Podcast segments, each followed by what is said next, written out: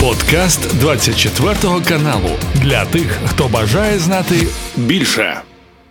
Валентин Гладких, політолог, уже на зв'язку. Пане Валентине, вітаю вас і слава Україні. Добрий день, героям слава. Е, я хочу розпочати нашу розмову е, з вами. Ну, з такого от. Підкреслювання чергового привернення уваги до нібито конфлікту, нібито якогось розколу в українському керівництві. Ну той факт, що розкритикував. Залужного е, заступник керівника офісу президента Жовква, коментуючи його статтю в журналі The Economist, ем, сказав, що військовим не варто виносити на публіку те, що відбувається на фронті. І от аналітики з New York Times е, подумали. Ну не знаю наскільки добре, але подумали Е, і написали, що це був яскравий публічний докір, який сигналізував про розрив між військовим і цивільним керівництвом України у і без того непростий для України час. Це нібито е, вони ну це так, нібито виникає в той час, коли Україна бореться у військовій та дипломатичній боротьбі і стикається з посиленням російських атак на сході. Водночас у деяких європейських столицях серед членів республіканської партії США також зріс, нібито зріс скептицизм щодо допомоги Україні. Пане е, Валентине. У нас таких новин от було, мабуть, штук 30 від е, так за останні півроку. Як би ви порадили сприймати цю? Так само, як і попередні. Спокійно. Ну і з певним скептисом. Ну тому що треба розуміти, що кожен робить свої дії в межах наявних у нього повноважень і функціональних обов'язків. І якщо чесно, я в цій заяві з е, цього жовка я не почув да там конкретно прізвище. Тобто, а те, що безумовно оцінки, тим більше політичні оцінки, політичні інтерпретації того, що відбувається безпосередньо на полі бою, ну це то точно не справа ну військових як би це цинічно не звучало. Ну тобто, те саме можна сказати про статтю, точніше, колонку пана Залужного. Я, наприклад, там не побачив нічого такого, щоб мене там шокувало, чи дивувало, чи заскочило зненацька. Тобто, людина, яка безпосередньо ну, вибудовує стратегію оперативно планує займатися оперативним плануванням. Ну чітко говорить про те, які інструменти необхідні для того, щоб е, робити це більш ефективно. Тобто, чого нам на сьогоднішній день бракує для того, щоб досягнути поставлених цілей. Там не було жодного слова, до речі, англійською мовою про глухий кут. Як там дехто поперекладав, я не знаю взагалі е, ну чого раптом. Це свідома маніпуляція, ну яка стосується не тексту, а його інтерпретації. Uh -huh. Ну ніхто не ставив під сумнів, е, грубо кажучи, ті цілі, які чітко сформульовані, артикульовані неодноразово політичним вже керівництвом України. Я маю на увазі формулу миру Зеленського, маю на увазі цю резолюцію, яку проголосувала е, цей. Організація Об'єднаних е, Націй. Ну тому тут просто треба до цього ставитися спокійніше. Це журналісти. Я не мені вам пояснювати, не мені вам розказувати. Ну як це все працює і ну чому так працює. Я без дорікань, да, і без іронії кажу. Просто є різні жанри. Кожен працює в своєму жанрі. Ну і ці закони жанру відповідно і висувають певні вимоги. А те, що це дивним чином співпадає ще з нескінченними російськими вкидами, які вони почали робити буквально там ледь не з перших днів війни. Вони намагалися внести цей розбрат і розкол. Ну, між військовим і політичним керівництвом в державі згадайте до перші дні війни, коли вони розказували про те, що військові мають перейти на бік росіян і спільно йти міняти владу в Києві. і Цей злочинний режим. Це все є рафінованою маячнею, і ну дуже дивно, що деякі українці підтримують це, підхоплюють і потім ще й поширюють. Це реально шкодить. Тобто, повторюся, шкодить не стільки такі заяви. Хоча і безумовно треба, мабуть, обережнішими е, бути у своїх заявах, розуміючи, що вони можуть бути потрактовані специфічно. Але повторюся, їхнє потрактування шкодить значно більше, ніж е, самі ці заяви. Однозначно, е, щодо змі, щодо того тієї специфіки, так яку ви згадували, ну можу сказати, дійсно так працює людська психіка, реагується тільки на щось нове. Е, якщо ситуація стабільна, якщо вона плюс-мінус там не змінюється, нічого так би мовити цікавого не відбувається. Писати нема про що. Ну і відповідно вже люди намагаються ну трошки десь роздути, е, десь посіяти зраду, десь перемогу. Тільки ну от не в нас, слава Богу, а е, ну навіть не знаю. Тут на жаль, чи на щастя на заході, а не в нас. На жаль, що в принципі таке відбувається. На щастя, в нас такого не відбувається. Е, І от безпосередньо е, про ще один цікавий. Я не знаю, чи це буде інтерпретація. Е, ну, мабуть, все таки знову інтерпретація. Уже тепер е, ізраїльтяни взялися писати про внутрішній стан і внутрішній світ президента Зеленського, про його засмученість, але е, привід е, ну не такий, як ем, писав, писав Саймон Шустер нещодавно. Привід е, ось у чому полягає. Візит Зеленського до Ізраїлю, нібито завис. Завис через витік у медіа за даними анонімного українського дипломата, на якого посилаються The Times of Israel. Президент Зеленський планував приїхати наступного тижня, але все це відкладається через витік новин із ізраїльського каналу. За даними цього дипломата, неназваного Зеленський хотів, щоб поїздка була публічно відомою тоді, коли він стане на ізраїльську землю. Ну і Зеленський, нібито зараз дуже розчарований через те, що так відбувається. Ну у жовтні це саме видання писало, що е, на початку жовтня. Що Ізраїль відповів нібито відмовою на запит е, офісу президента щодо прохання дати згоду на офіційний візит Зеленського після нападу з боку е, терористів Хамасу, і е, при цьому днями ізраїльські ж медіа повідомляли, що підготова підготовка до візиту Зеленського до Ізраїлю іде повним ходом. Я би знаєте, концентрувався тут у своєму запитанні до вас не в тому, а наскільки там відсотків і наскільки днів, наскільки відсотків готовий візит, наскільки днів там приїде президент Зеленський. А в принципі, поговорити про важливість цього візиту хочеться. Ну, важливість цього візиту не можна недооцінювати, я би так це сказав. Е, тому що після заяви президента Байдена, де він провів чіткі паралелі між Хамасом і Путінською Росією, по суті Ну, це намагання вкласти Україну в зрозумілий для пересічних американців е, інтерпретаційний знову ж таки оцей от е, конструкт, якщо mm-hmm. так можна сказати. Тобто американців не треба давно вже переконувати, чому треба підтримувати Ізраїль, особливо після подій 11 вересня. Всі прекрасно розуміють, яку загрозу для е, демократії, для цивілізації несуть певні е, радикальні релігійно забарвлені угруповування, до яких безумовно належить і Хамас. Ну так само, як і багато інших, да? Е, Аль-Каїда, цей як його називають Талібан, Ісламська держава і багато інших Хезбола. Ну, в тому числі і в принципі весь іранський політичний режим в його нинішньому вигляді. Тобто для американців з цим все зрозуміло. Так само, як для американців цілком зрозуміло, чому треба підтримувати Тайвань. Бо в Америці давно і багато говорять і пишуть про те, що Китай також є одним з основних, там, якщо не конкурентів чи ворогів на міжнародній арені, е, то принаймні одним з опонентів Сполучених Штатів Америки. Ну і коли туди в цю інтерпретаційну схему вкладають Україну, то це полегшує пояснення, чому Україні також треба надавати допомогу в цьому контексті. Ну якась розмова між лідерами Ізраїлю і України. І спроба зробити якусь спільну заяву, що ми от разом стоїмо на захисті цивілізації від варварства, від дикунства, від по суті е, терористичних організацій, які становлять загрозу для глобальної безпеки.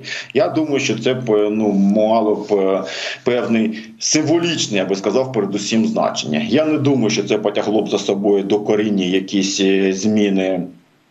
Принципові в практичній площині, але з точки зору символічної, інтерпретаційної, ідеологічної, якщо хочете, безумовно, це було б важливо. Ну тим більше, що Ізраїль на превеликий жаль доволі таку займає е, обережну позицію у своєму підході до війни, яку Росія розв'язала проти України. Я думаю, що їм час також переглянути свою позицію, і зрештою усвідомити, що Росія є союзником одного з основних опонентів Ізраїлю, ворога Оце дійсно не опонент, а ворог. Я маю на увазі Іран.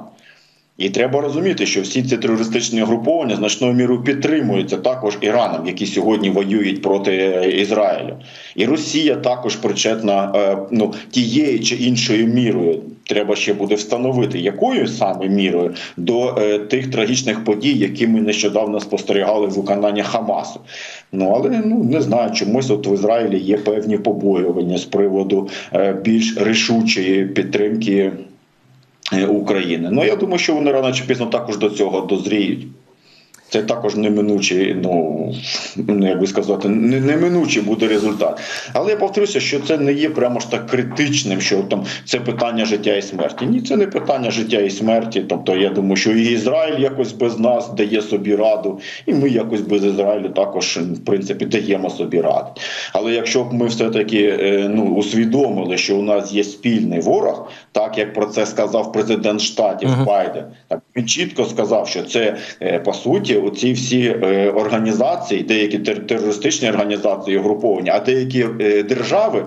Як та сама Росія, ну вони дійсно становлять загрозу глобальній безпеці. Ми на сьогоднішній день перебуваємо по суті ну на фронтірі в авангарді протидії цим от е, зусиллям окремих деструктивних сил зруйнувати нинішню цивілізацію і е, глобальну міжнародну безпеку. Однозначно, ну власне, і президент Зеленський також, мабуть, ще раніше, навіть ніж Байден, почав звертати увагу світу на це. При цьому знаєте, цікавий момент. Не знаю наскільки можна довіряти цьому аналізу, але з'явився у соцмережах нещодавно аналіз західних соцмереж, зокрема і X, і Facebook, і Instagram, які свідчать про те, що е, Антиізраїльських е, публікацій в цих соцмережах останнім часом більше ніж проізраїльських. Е, ну знову ж таки, в цілому. Просто спостереження е, за е, соцмережами на заході. Ну і мабуть, все таки тут е, можна сказати важливіше спостереження за тією кількістю антиізраїльських демонстрацій. Я просто не називаю їх пропалестинськими, тому що пропалестинськими вони були б ну 6, ну 5 жовтня. А тепер після атаки Хамасу вважати їх пропалестинськими. Ну ні, це антиізраїльські демонстрації, як на мене. То їх дуже багато. Е, чому на заході от так от все неоднозначно, що навіть Велика Британія і Сполучені Штати по різному голосують е, за відповідні резолюції в на генасамблеї ООН?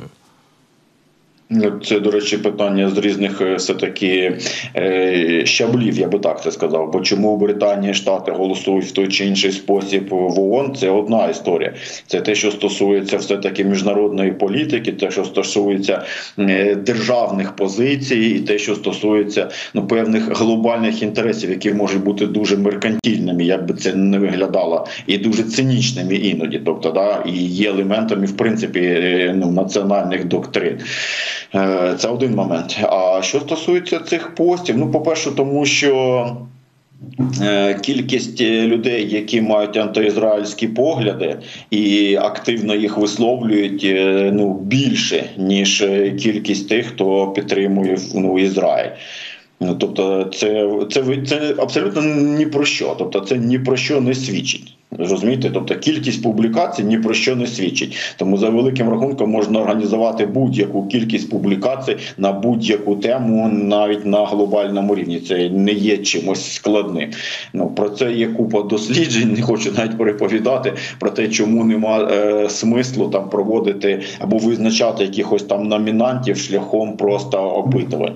Бо це буде просто завжди зводитися знову ж таки до того, хто готовий більш вкладатися в все це. Ну там ну, готові вони це вкладатися. Але є цього питання ще один важливий аспект. Чому представники, деякі представники культурної і інтелектуальної еліти на заході настільки є е, короткозорими, щоб не вбачати загрози для свого власного існування? Від е, тому числі Хамасу і тих практик і поглядів, які ці організації сповідують. Оце дійсно дуже дивне. Дуже дивне, коли викладачі і студенти, наприклад, провідних американських навчальних закладів, зокрема цього цієї ліги плюща, да, виказують свою підтримку терористичної організації. Ну, дуже дивно, коли знову ж таки те саме ми спостерігаємо в Європі. Ну але з іншого боку, тобто, звичайно, що ця короткозорість самовбивча, я би сказав, е, вона може дивувати, але з іншого боку, ми ж не вперше з нею стикаємося. Ну давайте згадаємо, як деякі діячі з Америки, з Європи відвідували радянський Союз, дивилися на будівництво Біломор-каналу, ну не помічали голодомору в Україні, не помічали масових репресій в радянському Союзі. Союзі. Ну ті самі потім е, персонажі не помічали зростання і повстання нацизму в Німеччині. Ну ті самі персонажі потім е, підтримували знову ж таки. Е, Політичний режим радянського союзу не помічали знову ж таки політичних репресій. Тобто, це просто знаєте, яке бажання е, дистанціюватися від е, сутички і намагання представити цю сутичку як е, боротьбу між рівноцінними силами, але ці сили не є рівноцінними. Вони не є рівноцінними з точки зору ціннісною, тобто ті цінності, е, які сповідує Хамас, і ті методи, якими Хамас намагається досягнути і втілити свої цінності. Ні, вони не є рівноцінними тим цінностям, на яких на сьогоднішній день ґрунтується по суті ну, людська цивілізація, і дуже показовим, коли є вже багато відео, коли е, представники цих мітингів да, розказують про те, що ми все одно запровадимо тут у вас в Німеччині закони шаріату. Uh-huh. А якщо каже, ніхто не будуть хотіти жити по законам шаріату, а ми їх змусимо. Оце питання німцям вже варто над цим поміркувати. Тобто я повторюся, що я не є там, е, е, як би сказати, носієм якоїсь релігійної свідомості, чи не є ксенофобом, але я просто повторюся, що є певні правила і норми, які на сьогоднішній день вироблені в, в лоні європейської цивілізації, яка поширювалася на інші території на сьогоднішній день, коли ми говоримо там глобальний е, захід, як завгодно його назвати, колективний захід. Ну то треба розуміти, що є певні сили, які е, заперечують ці цінності і заперечують ці принципи, але при тому хочуть користуватися всіма благами, які створені якраз через те, що ці цінності були розроблені і втілені в життя. І оце треба е, розуміти оцім от е, високочолим інтелектуалам. Хоча повторюся, я не не здивований був після цих заяв там Хабірмаса, наприклад, який також там розказував про те, як е, треба поступатися Росії.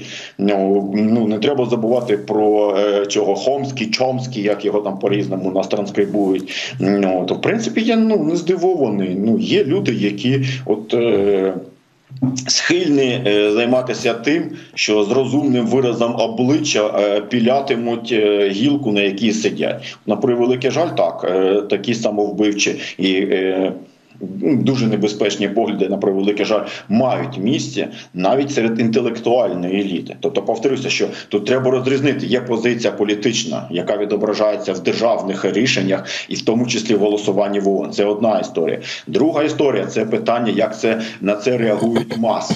І я в цьому контексті кажу, що соціальні мережі не є відзеркаленням. Повною мірою, і третя позиція це позиція якраз до цієї інтелектуальної еліти, яка, на мою думку, виглядає дещо дивним, і через цю позицію ще можуть вмитися, як би це не виглядало ну так е, кровожерливо. Я навпаки це кажу не для того, щоб е, ну щоб це сталося, а для того, щоб можливо люди прокинулися від цього метафізичного сну. І зрозуміло, що е, ті, кого вони сьогодні захищають, це ті самі люди, які хочуть їх знищити. От е, ви знаєте, на жаль, це золоті слова. Не можу з вами не погодитись. І Таке резюме нашої розмови е, з мого боку, що дійсно світ недосконалий, а ми вимушені, мало того, що себе е, самі ставати кращими кожного дня семимильними кроками, але і цей світ робити кращим, демонструючи як мінімум за що ми всі боремося, і чому воно все так. Дійсно, роботи ще багато, і в тому числі з західним світом. Дякую вам величезне, пане Валентине, за те, що долучилися, знайшли час і поділилися своїм своїми думками з доволі широкого кола питань. Валентин Гладких, політолог, був у прямому ефірі на 24-му. Це був подкаст для тих, хто бажає знати більше. Підписуйся на 24 канал у Spotify, Apple Podcast і Google Podcast.